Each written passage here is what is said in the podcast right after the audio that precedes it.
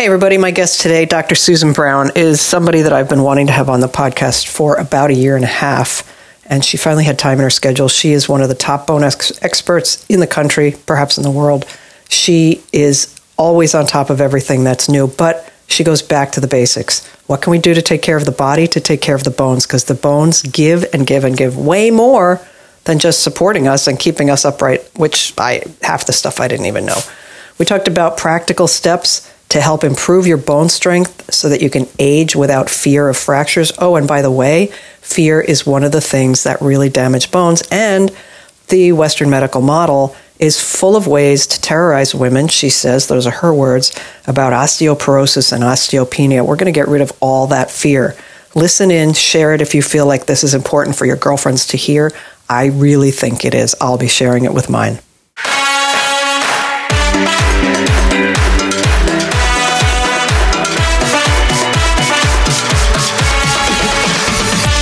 This is the Rebellious Wellness Over 50 podcast for women over 50 who have a lot of living yet to do, who want to enjoy the ride for as long as they can in good health and with a sense of humor, maybe a little wine.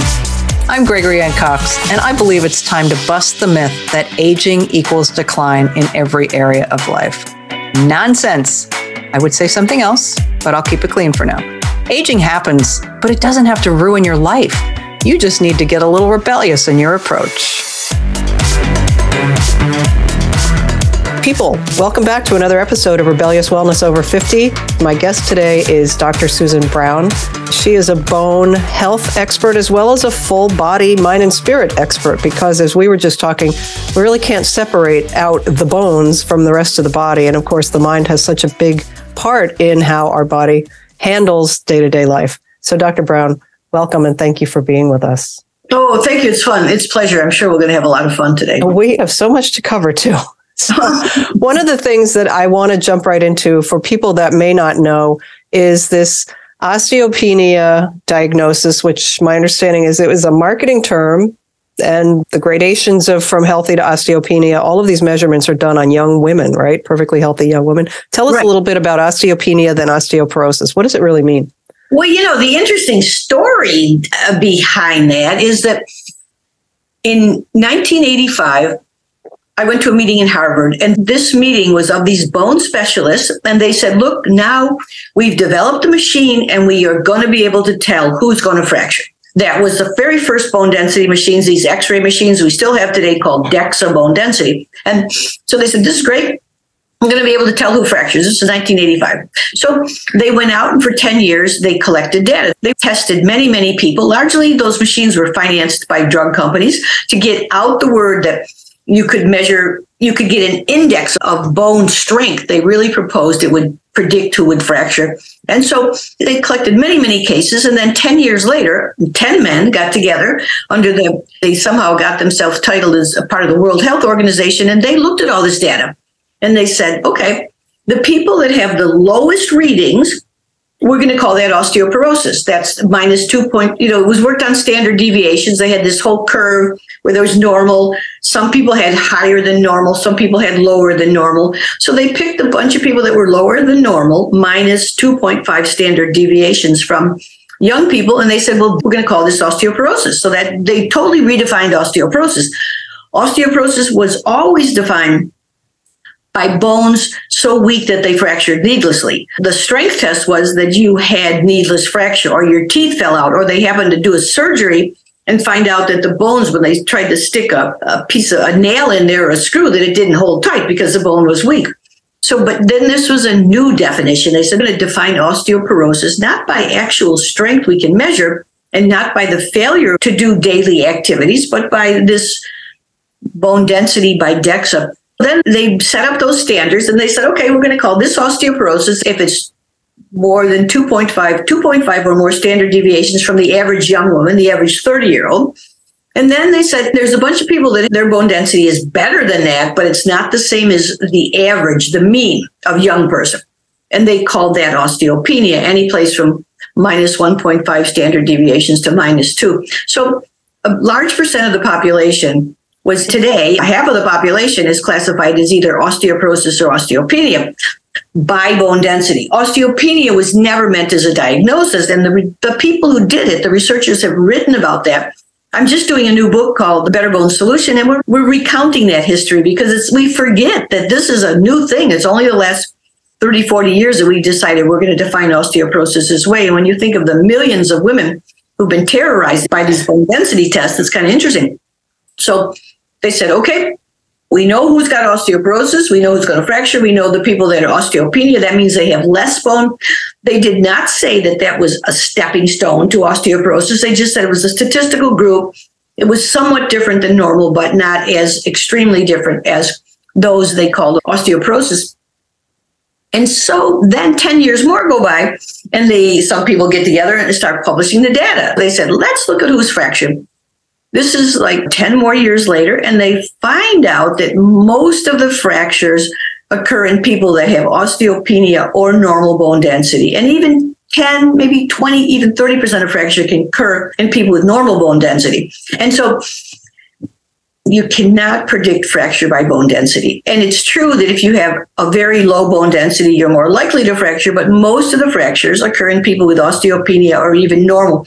And what it points to is that bone that DEXA bone density measurements do not really distinguish us. They cannot predict fracture, which is to me the definition of osteoporosis, that bone that's architecturally weakened and will fracture. So the outcome is been even more curious that they the public has taken on osteopenia as a diagnosis. I've seen thousands of women come to me and say, I have osteopenia. So what do you mean you have osteopenia? There's no such a thing as osteopenia.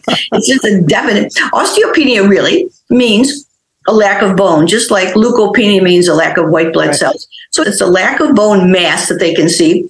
But of course, if you are small boned, and much less if you're short, you're going to have low bone mass, particularly because these machines measure the DEXA machine is very dependent on size of the bone.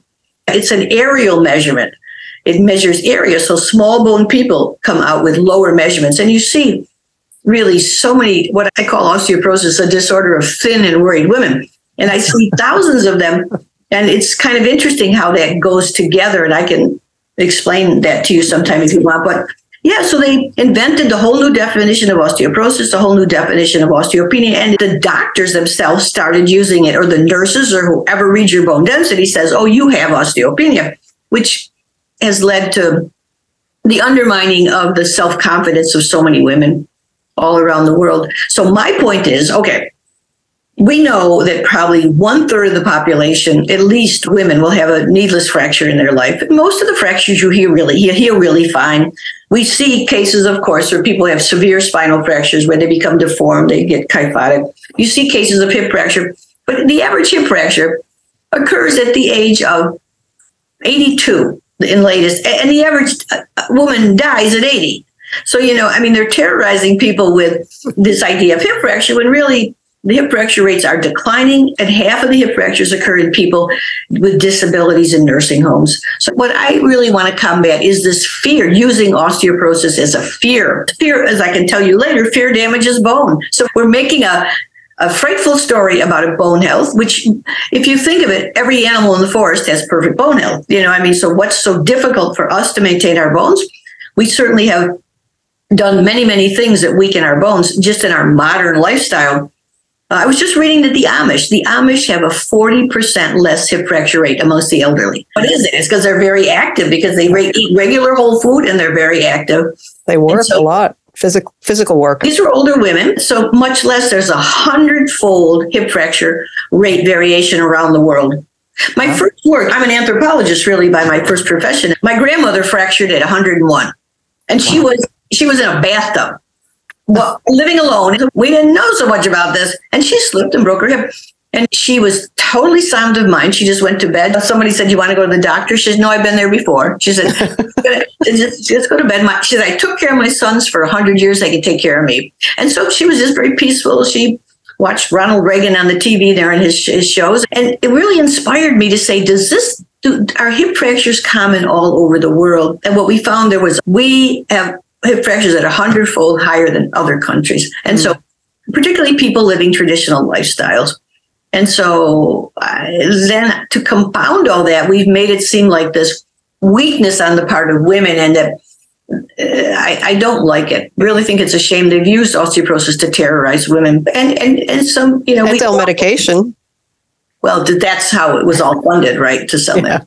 Yeah. Right. Tell me about the trabecular bone score test. Is that an important test? Does it tell us something valuable?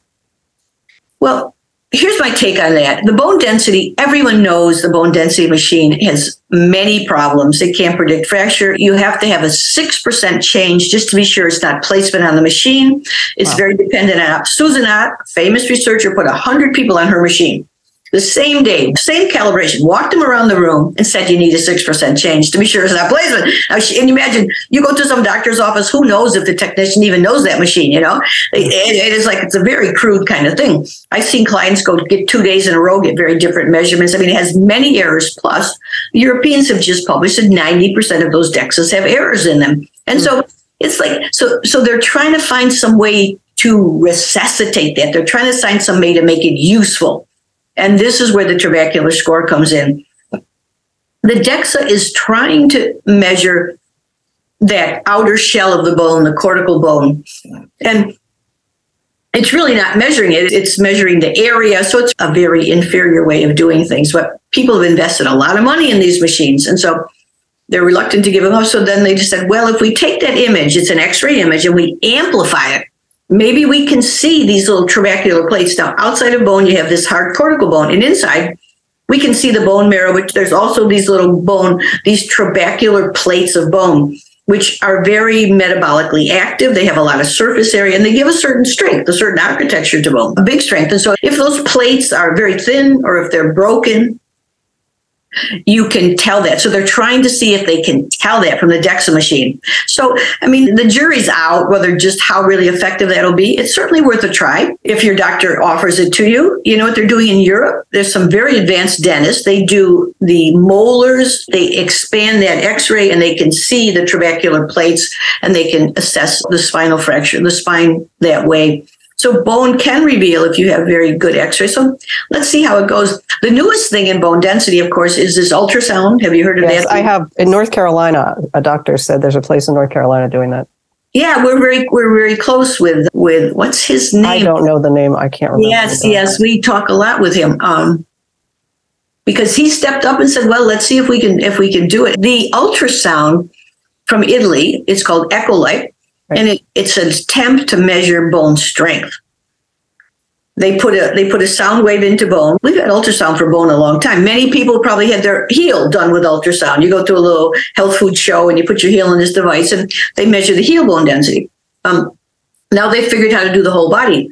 You send a sound image, the sound wave bounces back, and you compare that wave to people who have strong bones, people who have poor bones by fracture them. It's pretty interesting. We love the fragility index. And that can change fairly quickly. So you'll see the Echolight coming along as one possibility of another another way to measure bone strength. Here's another way to measure bone strength. If a client comes to me and and we see that their their bone density looks one way, it says they've lost some bone, but their bone turnover, eh, well, bone turnover is a whole nother question. But what happens is that bone strength is very related to muscle, to muscle strength and muscle mass.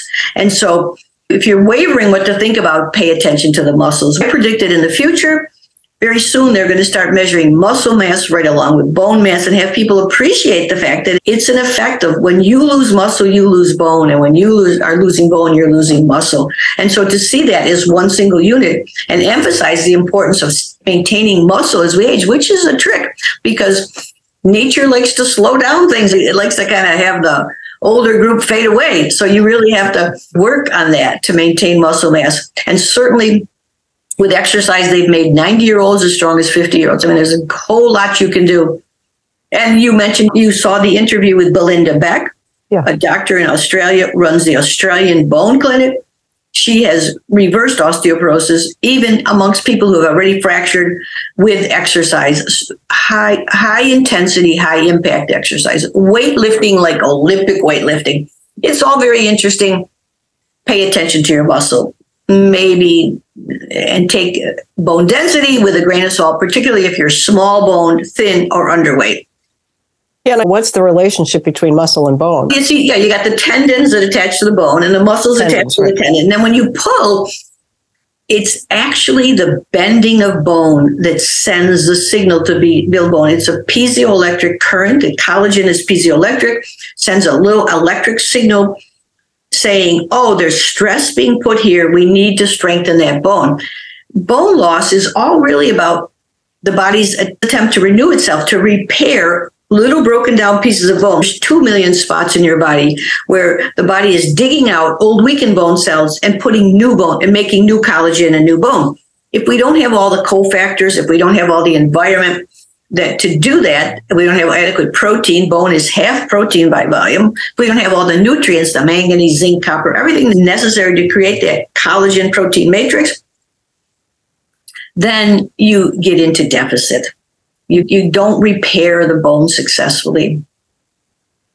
You could spend your whole life studying one single bone cell. And what I got to tell everyone, the human body is absolutely amazing. And if we could do anything, we could appreciate the wonder of this body and start thinking, what can I do for my body? It's amazing. It's the smartest device on the universe. Do you know that in one day, a person produces their own weight in ATP? Your little mitochondria are producing 60 kilos, 70 kilos, 800 kilos of, of ATP. And what does ATP weigh? Nothing. But you have that big of a manufacturing plant. And we never question, what is it? What does this plant really need to, to thrive? Well, let's talk about what our bones need to thrive, because I know that that's part of your program. Is yeah. it's not just focusing on how can we strengthen the bone; it is also the environment around the bone, the epigenetics of bone health. Well, one way to look at that is that the bone serves many functions. We think, oh, it gives me rigidity, it lets me stand up, it connects my muscles so I can move. But bone also serves many functions. Two of the major functions are to maintain blood calcium level. If your blood calcium isn't stable, you die within a short period of time, and you die even quicker if your pH is out of balance. Bone serves as a reservoir for both the alkalizing minerals that maintain blood pH and for the calcium. And so it's like a very metabolically active tissue, like a storehouse for these key nutrients that keep us alive on a minute to minute basis. Mother Nature was is very interested in minute to minute survival. Not so interested in like 5 years from now. I call bones a great giver. They sacrifice themselves willingly to maintain the well-being. So if you're too acid, like much of our work is on pH balance, and I've written a ton of both Alkaline for Life and BetterBones.com. We have thousands of articles, and many of them point to the fact that pH balance is really a sign of mineral adequacy. And actually, if you are low in minerals, if you're acidic, you're low in minerals because the alkalizing compounds are attached to the minerals. So we always establish the pH. I've written a book, The Acid Alkaline Food Guide, translated in many languages, a very sweet little book to understand the basics of pH. And of course, our Better Bone Solution webinar, which is a six step program that we have online. It's like when we do it in person, it's like four days, four day retreat. People can get all this online with all the slides, with the notebooks we use and all that. And talks a lot about pH balance so you got to have the pH balance and you got to have all these minerals. You know, you need manganese, zinc, copper, all these minerals to make a successful protein matrix. And you need the pH environment so they can be used best. And then, of course, we forget that bone actually produces hormones. And the hormone I can tell you about later is a hormone that actually helps the body respond to danger. That's a fascinating anthropology story. But before we get into that, let's stick with, with the things the bone needs. So it needs 20 key nutrients, and I've established those the 20 key bone nutrients manganese, zinc, copper, boron, particularly magnesium. We really overlook magnesium. And then it also needs sufficient antioxidants because all bone uses energy only second alone to the brain. Bone is very metabolically active and it needs a lot of nutrients and it needs a lot of antioxidants to protect from oxidative damage. Bone also produces, as I mentioned, it produces hormones, it produces blood cells, billions of them every single day. And bone is also a storage for toxic things like toxic metals, arsenic, cadmium, lead, we store away in bone. Our bone says, okay, I'll take it so it isn't in circulation, so it's not going to damage the body. But when you lose bone, those metals start getting back into circulation. I probably list 15 functions of bone in my writings. And people should, you know, betterbones.com and Alkaline for Life. We have many videos, many stories, but the Better Bone Solution is a, a, a four day course. It really tells the whole story. But bone serves a lot of functions, it needs a lot of nutrients. And what else does bone need? Bone needs to be shown that is that it's necessary. In other words, nature was very smart if I don't use something, if I don't use my muscles, nature's going to say, why am I putting energy into making muscles? You're not using them. If I do not use the bone, which loads the bone, like if you lay down and you just lay down, so you're going to lay down for a few days, you'll lose a lot of bone. Those poor astronauts, this is comical. The astronauts, they, they would say, well, we can damage this planet. We can just go off to Mars. But the thing is, by the time these guys get to Mars, they're going to be hardly able to walk because they lose so much muscle, so much bone even standing is an exercise because of the force of gravity. So you have to show the body you need to have bone strength. And to build bone, you have to do more exercise. You have to put more load on bone than you're putting now.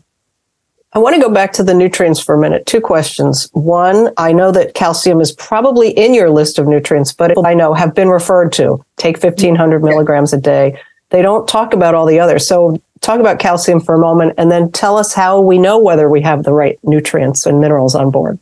You do a good job with keeping up with my changing topics. I love to talk about everything under the sun at once because it's so fascinating. Calcium. Okay. So, just as the bone density machines were inspired by certain industry that was benefiting, this whole thing with calcium was largely inspired by the dairy industry. And it makes certain sense, but you might say, well, 99% of our calcium is in bone. There's a lot of calcium in bone. So you may say, hmm, this is interesting. Must be calcium is really important. So for decades, they've told women to take high calcium. And now it's been very clear for at least a decade that that is not going to help to build bone. Taking more calcium, there's countries around the world that do fine on two or 300 milligrams of calcium. And that's because they don't have so many calcium wasted. They aren't taking alcohol, they aren't taking high salt, they aren't taking processed foods, they're just eating plain regular food from the ground. And so we got into this kick to, oh, there's a lot of calcium in bone. Let's start giving people a lot of calcium. And of course, what's happened is now the researchers are pointing up a long time ago, at least a decade, that it, it, doesn't really help bone. It doesn't reduce fracture. It doesn't necessarily build bone density unless you're very low. And to the opposite, we have always said you should use only moderate calcium because you can saturate the system with calcium. And it could, especially if you don't have an imbalance with magnesium and vitamin K. MK7 is the one known factor to prevent arterial calcification. You take these things out of balance, it's a very bad idea to give 1500 milligrams of calcium because a small percentage of the women ended up having heart attacks from hardening of the arteries. And so we have always said we maybe do 500 or 600 at max, depending on the person's situation, but it was a very bad idea. I mean, it was so simplistic instead of looking at all the nutrients important to bone. And you know when they started to look at the other nutrients? Well, eventually they got interested in vitamin D, even though famous researchers like Robert Heaney, he studied calcium for his whole life. And at the end of his life, about a decade ago, he said, You know, I'm sorry. I apologize. I didn't pay any attention to vitamin D because you can, as he says, you can swim in calcium. If you don't have vitamin D, you can't absorb it. So, hmm. most people in the past, we didn't have a lot of calcium, a lot of vitamin D. My grandmother had rickets. Rickets is a wow. severe vitamin D deficiency. She had osteoporosis from rickets. And she was a farm woman, but she never got out because she was so busy tending to all the farm hands, doing all the cooking. It was an amazing life for those people. In fact, I asked her one day, I said, Grandma, what is it like when you were a kid? She said, Come back tomorrow, I'll tell you. I go back tomorrow. She says, I thought about it. It was just like being a slave. And she knew slavery. And if you remember, any of you have had grandparents who actually lived that country life, imagine do your own washing, imagine do your own cooking. I mean, you know, much less for farm hands. It was, we don't appreciate the life. We live a luxury, a, a, state of luxury that no one can imagine, but it, it's to our detriment in the sense that we don't even have to turn on a light anymore. You walk into the room and say, Siri, turn on the light. We're becoming, we're becoming totally dysfunctional physically because of our lack of activity. Anyway, I'll tell you how they discovered the nutrients. So vitamin D, so researchers finally said, hey, wait a minute. You need vitamin D to absorb calcium. Vast majority of the population don't have vitamin D. Let's give them vitamin D and vitamin D is still the simplest thing you could do worldwide to improve public health. I put the, my money on that. It's the simplest thing you could do. It did help with calcium absorption. So if you have adequate vitamin D, you certainly don't need so much calcium. Like I say, we go maybe maybe the most 500, maybe like 300, 400. I just test individual cases, but rarely would I do over 600 milligrams. And most of it is combined, all of it's combined with other nutrients. With other things, right. It's not in isolation. So the 20 key bone nutrients, things like zinc, manganese, copper, boron, magnesium, certainly. If you go to betterbones.com, uh, or any of my sites or alkaline life, we have listed the 20 key bone nutrients. But you know how science got interested? Some of your listeners may know there was a basketball player called Bill Walton. He was a oh. California. Yeah, Bill Walton was a big basketball player. He's still kicking around, actually. And he's apparently a really nice guy. But he kept fracturing. And so they they said, we got to figure out why this guy's fracturing. He was on a macrobiotic diet. Why should he be fracturing? a million old ladies can fracture. Nobody paid any attention. Right. He fractured, and then they get out the big guns. So the Saltman and Strause, these researchers at University of California, started doing research. They found that that guy was deficient in manganese, zinc, and copper. These trace minerals that you get mainly from meat because the soils are so depleted that the plants. I mean, it's a whole other issue of soil depletion. We're losing the minerals in the environment. So this guy, they gave him those nutrients, he stopped fracturing. Wow. So yeah, so I called these guys and I said, "Hey, you know, why don't this is fascinating? Why don't you research the other nutrients, the other nutrients important to bone, the nutrients that we know that you have to have for bone?" Um, and they said, "No, no, we're going to go to the opposite. We're trying to see if we can identify just one nutrient that's important, so we can just give that one nutrient." It's really oh, funny. Mm-hmm. Now you'll see if you research vitamin K or the B vitamins, or even vitamin A. Every nutrient is linked to bone health. Obviously, we've identified the 20 key bone nutrients, put the doses for people. I produce a product that has all them on Alkaline for Life. We list the products we have. So, yeah, it's a great symphony of nutrients that you need, and, and we're happy to outline just the amount that's good. How do you know if you have enough nutrients, enough minerals? This is where the genius comes in because and it's not my genius, but I work with very smart people, is that you see the minerals, you do not take zinc alone or copper alone or magnesium alone. You take it attached to an anion. So it's a positively charged mineral. You take it to a negatively charged anion.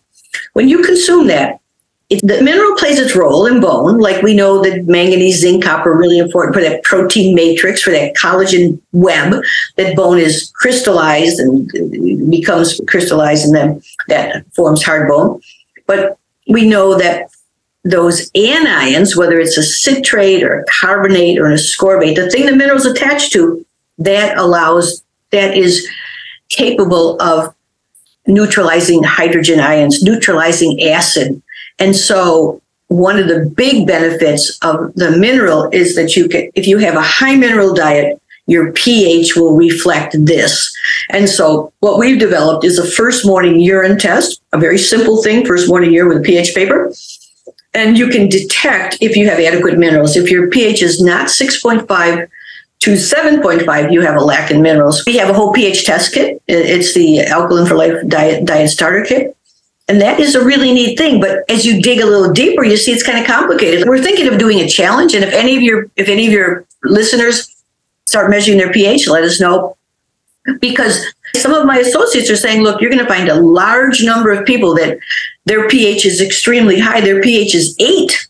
We, we like just 6.5 to 7.5. Seven is neutral, so it's slightly acid or a little bit alkaline and that we feel is reflective of tissue pH. But some people are very high. You'd say, oh, they're super alkaline. That's great, but it's not great. They're so acid that the body is breaking down muscle. You see, you lose muscle from acidity just like you lose bone, and you break down muscle to get out ammonia, to get out glutamine. I mean, to make ammonia, which is a strong buffer.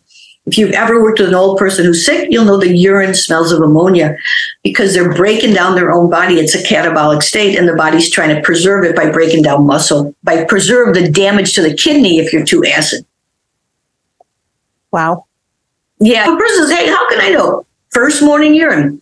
Get our Alkaline for Life diet starter kit. You can find it on betterbones.com or Alkaline for Life and just measure your first morning urine. In fact, somebody challenged me to do 100,000 people because they say in America now, everyone is so mineral depleted that they're not only acid, they're super acid. So super acid that they're breaking down muscle in order to neutralize that acid. And let's just tell the listeners what contributes to an acid condition in the body versus an alkaline one. Yeah, yeah. If we try to be really simple, we'd say of all the internal balances, like we have a balance of temperature, you know, if it gets too hot, the body sweats and this and that. We have all kinds of internal balances, but pH is the most highly regulated, the blood pH, because so much of a physiological function is dependent on a very specific pH. The blood has to be 7.35 to 7.45 or you die. I mean, there's a little bit of variation, but that's the range. And body will do anything to keep it to that range. So it's very happy to break down bone or to take the alkalizing potassium stores that are in the water around the bone or from bone itself or within any tissue to find these alkali reserves, the carbonates, the citrates, these alkalizing compounds to, to buffer the acids because we cannot tolerate much of an acid load. Diabetic ketoacidosis, when you get too acid, you die. And so the body really works to maintain it. And the body does a great job. So if you tell your doctor, you say, Hey, doc, let's look at my first morning urine. He'll say, Don't pay any attention to that. He said, The urine changes all day long. But what happens is that the body will not let you get much far away from that 735 to 745 in the blood because the body will not survive. So it's going to take those reserves wherever it's got to take them from. Even a tilt towards the 735 end that's going to cause a lot of things. That's immediately going to cause you to break down more bone. The osteoblasts that build bone quiet down. The osteoclasts that break down bone speed up. You you can see it. Bushinsky, this professor at Rochester right near here, showed that years ago, showed that a little acid tilt, you start breaking down bone. What else? You produce ATP less effectively. You produce protein less effectively. Your immune system is not effective you even produce more cortisol, even you have a decrease in brain volume when you change pH. So slight tilts in pH can make a big difference in cellular functioning. And that's our newest work is trying to make the public aware of this. And so it's an issue of minerals. Sort of acid rain, right? And people are starting to hear of acid water, like in Florida and in Australia, all the corals being damaged, being mm-hmm. destroyed by too acid conditioned. Oh, you get all these jellyfish because they like acid. You have all these algae tides. That's all because we warmed up the oceans too much. There's a carbon that's coming back down from. So you have an acid condition in the air, in the water, in the earth, and in the soils. And it just turns out that's one really big factor in the soil depletion of minerals there's many reasons why we see some of the minerals are 50% like than they were 100 years ago. Hmm. In the so you're eating an orange, you're eating a banana, you're getting something, a lot of nutrients, but it can be very little. And so the whole body is just a part of this acidification of our world that we moderns have done. It's a demineralization. And you can measure your demineralization by the pH of the first morning urine. And it's a smart thing to do, yeah. Absolutely. It's simple. And what's the most important mineral really to alkalize? Well, there's two. One is potassium. So you want to have the RDA for potassium was 4,700. That's five times that of calcium. Yet no one pays any attention because there's no industry. The broccoli industry isn't out there saying, hey, consume high calcium or the cauliflower industry or the sweet potato. But consume high potassium. Potassium is very important. And you want to get it from food because all these plants, all the fruits and vegetables have so many other compounds in them that are great for you. And you want to get them in food. There's some issues with potassium supplements we don't have to go into, but it's related to kidney failure. And the other mineral, magnesium. Magnesium controls the cellular pH. And I challenge anyone to get 400 milligrams of calcium in their food. It's very hard to do, much less if you just use the standard tables, much less if you actually saw the amount of nutrients in that food. It's true, organic has a bit more, but we are fooling ourselves thinking that this nice looking fruit and vegetable has a, good nutrient content. But magnesium is real important. And we do supplement highly with magnesium. Often we use even a thousand milligrams of magnesium. Do you use a transdermal as well, or just an oral? Supplement? Well, I have not seen the ability to raise the level with transdermal. But if a person told me, if you said, hey, I'm putting my oil on or my cream and my first morning is changing, I'd be on board. Like to hear about that because that's the proof of the pudding. Here's a really important thing that we have no good way to test magnesium. And so the doctors, oh, I'll do a blood test. They do a serum magnesium. The range of the laboratories. It's like two to 3.4, some range like that. But anything in the lower half, whatever range they use, anything in the lower half is deficiency of magnesium, not just inadequacy. And this was discovered by Ron Elin at NIH that you see, because most of the magnesium isn't in the blood. And so when they measure it like that, you want to be at the very high end of the serum magnesium. Magnesium is a great relaxer. It relaxes anybody who gets leg cramps at night or twitches or spasms. It's a shame we haven't paid attention to magnesium. It affects like 600 enzyme systems. And so it's a very good thing to be careful with, particularly for bone. Now, it, we wouldn't be having a complete conversation if we didn't talk a little bit about the drugs that are out there for people who have been scared into thinking they're going to fracture because they have osteopenia or they actually do have osteoporosis I'm not saying all drugs are bad. I don't know enough about them. I've heard some are better lately. What's your take? Well, I mean, there's room for everything in the universe. And certainly, you know,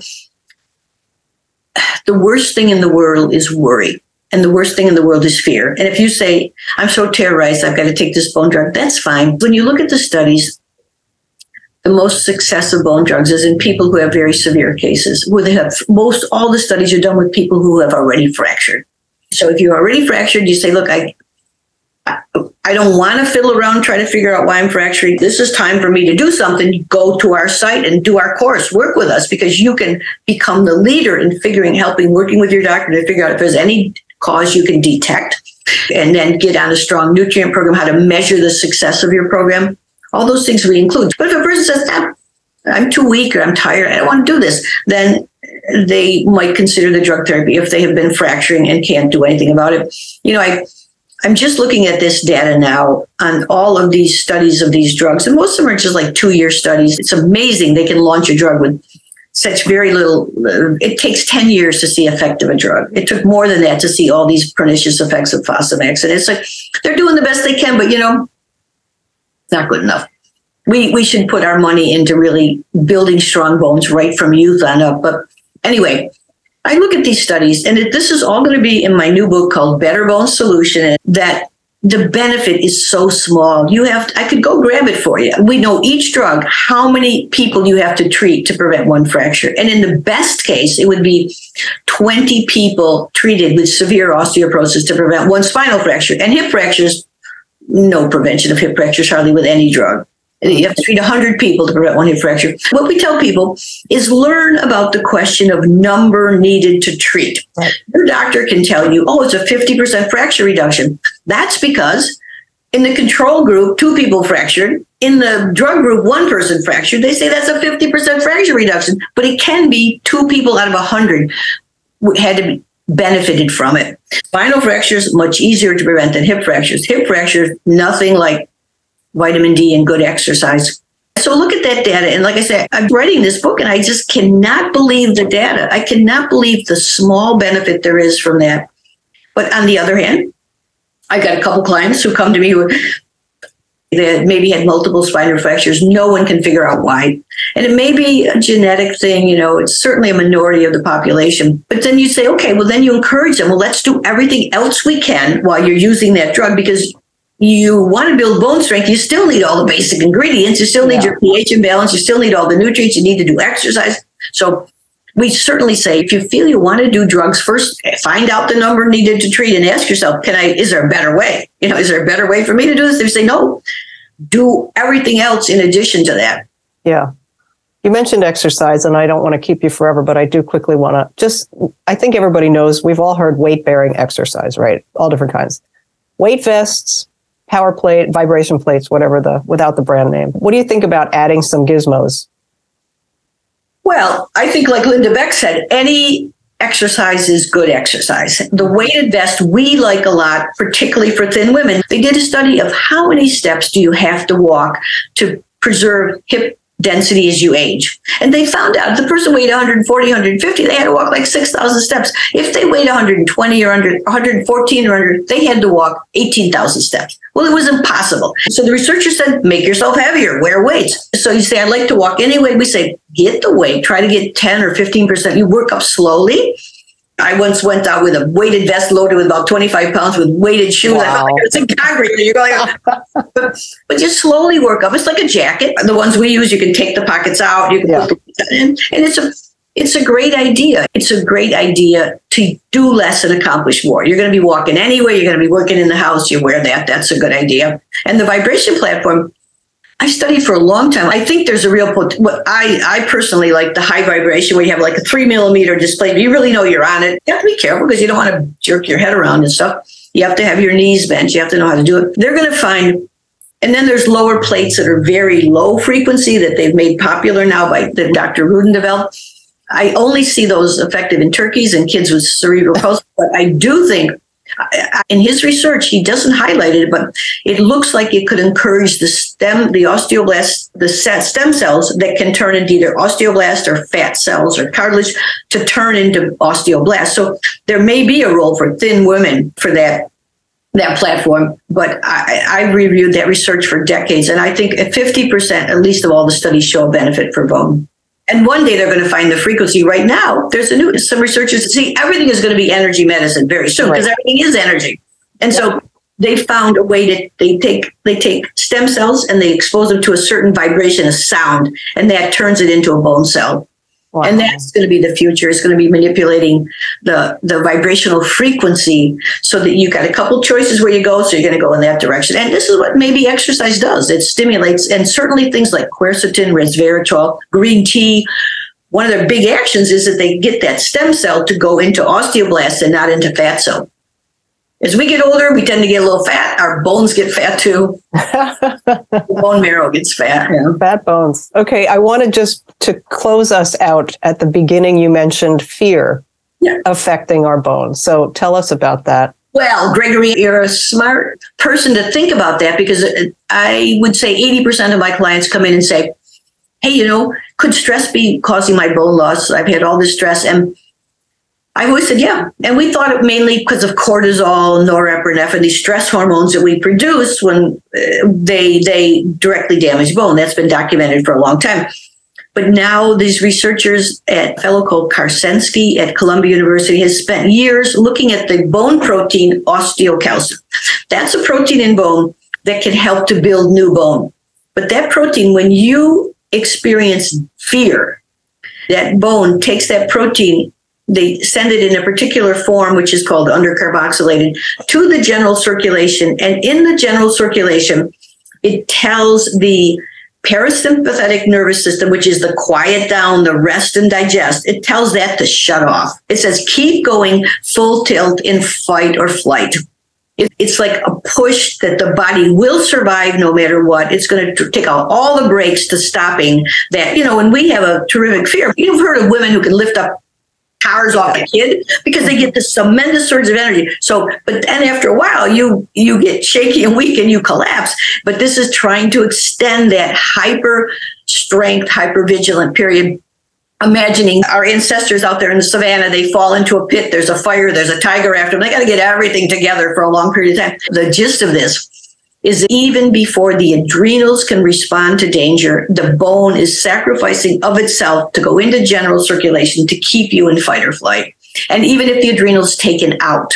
And so it's we're just learning every day the amazing nature of the body, the integrated interaction of every single part of the body. And particularly, I like to isolate bone because to me, bone is the great giver, always willing to sacrifice, but it certainly takes a hit with fear. Mm. And our whole bone industry, our whole osteoporosis treatment is based on fear. And what do the Chinese say? The Chinese traditional medicine says that the bones are controlled by the kidneys. And think about it, kidneys decide which mineral is going to stay in the body, which is mineral is going to lose the body. And it's much more sophisticated than that. But a Chinese, a good friend of mine, a famous Chinese doctor said, you'll never solve the bone problem. I said, what? He said, because it's based on fear. The kidneys, the emotion of the kidneys is fear. And fear makes the kidneys weaker. And we our whole approach to bone health is fear. And that's why our campaign is to empower women to get and not to be such victims of this fear mongering, really, which is what's just happening in so many parts of our life. How long ago was it that they couldn't advertise drugs on TV? Now, oh. every single thing you see is, it, this was illegal till Bush got in there. We lost our power to discern, to think, to live a natural life. And I appreciate you for all the contribution you're making to try to get us a little bit closer to thinking what's how can we emulate this amazing nature? How could we produce a flower? How could we emulate the intelligence? How could we get that intelligence in ourselves to be more lively and more awakened? I think that's the perfect way to end. The question How can we emulate Can we? nature more and pharmaceutical companies less? Yes, exactly. and, I, and I wish you good luck with it all. We- Thank we're- you so much. And I appreciate your time, your expertise. We could probably talk for three hours, but I'm sure you have other things to do. So, people, I will put the websites, Better Bones, and all the other good stuff, Alkaline for life. on the website, on the show notes page. And in the meantime, if you're looking for Dr. Brown, you don't remember that, just type in Dr. Susan Brown, expert. I love the uh, the architectural. I mean, the anthropological side informs even how you tell stories today, which to me is wonderful. It just enhances the whole story because you've got this history behind every little nuance. Well, but also we each have a history of millions of years of human evolution. Every cell remembers that. Our little brain doesn't remember, but every cell remembers it. We carry the nose of our great grandfather, even though we didn't know him, you know? Yes. And it's like, it's amazing. Well, praise to everyone. May we all appreciate this opportunity to live on this planet and take care of the planet. Amen. Thank you again, Dr. Brown. Okay. Hey peeps, before you run, in case you're not 100% sure you're doing everything you can to age as well as you can, which means you'll feel better longer, you might want to check out my Age Better Lifestyle Assessment. It will give us a clear picture of where you are now and what small changes you might want or need to make to improve how you feel, how you look, and how you age. Check it out at rebelliouswellnessover50.com in the Work with Greg section. Thanks.